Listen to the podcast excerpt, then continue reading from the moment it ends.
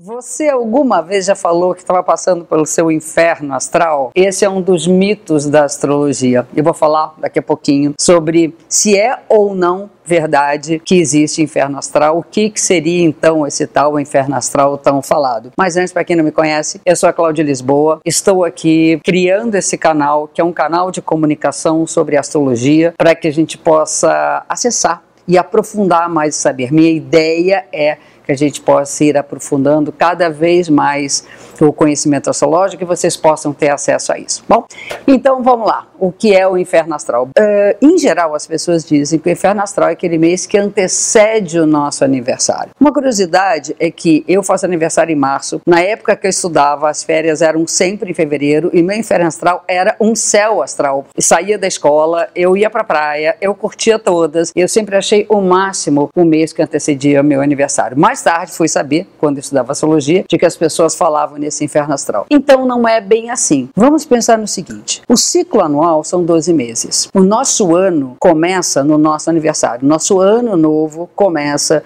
no dia que a gente completa mais um ano de vida. Sabe aquela história do geralmente para todo mundo, mês de dezembro, que é um mês de fechar as contas, de fazer um balanço, de poder ver o que, que a gente quer para o próximo ciclo? Pois é, esse mês antes do aniversário seria essa espécie de balanço que eu faço do ano que passou. É uma época de pisar mais leve, de ficar um pouquinho mais quietinho, de refletir sobre o que se viveu e pensar no que se quer para essa próxima etapa de vida. Aí eu acho que é uma espécie de revolução que começa num tempo e que precisa ser repensada para ver o que está acontecendo naquele momento. Então não é exatamente o inferno astral. A gente aqui vai com tudo e não para para refletir. A outra história é inferno astral quanto a um momento difícil da astrologia. Aí, dificuldade não é exatamente o inferno, pode não ser o inferno. A gente atravessa momentos que astrologicamente são anunciados como tempos difíceis e fazem parte da vida. Nada melhor do que a gente entender que se tem uma tempestade pela frente, a gente se previna para poder enfrentar isso melhor com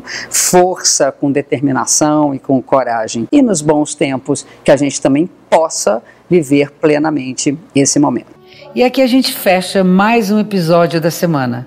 Obrigada pela audiência. Espero vocês também no Instagram, arroba Cláudia Lisboa, e no Face, Escola Cláudia Lisboa de Astro. Até a próxima semana. Um beijo grande.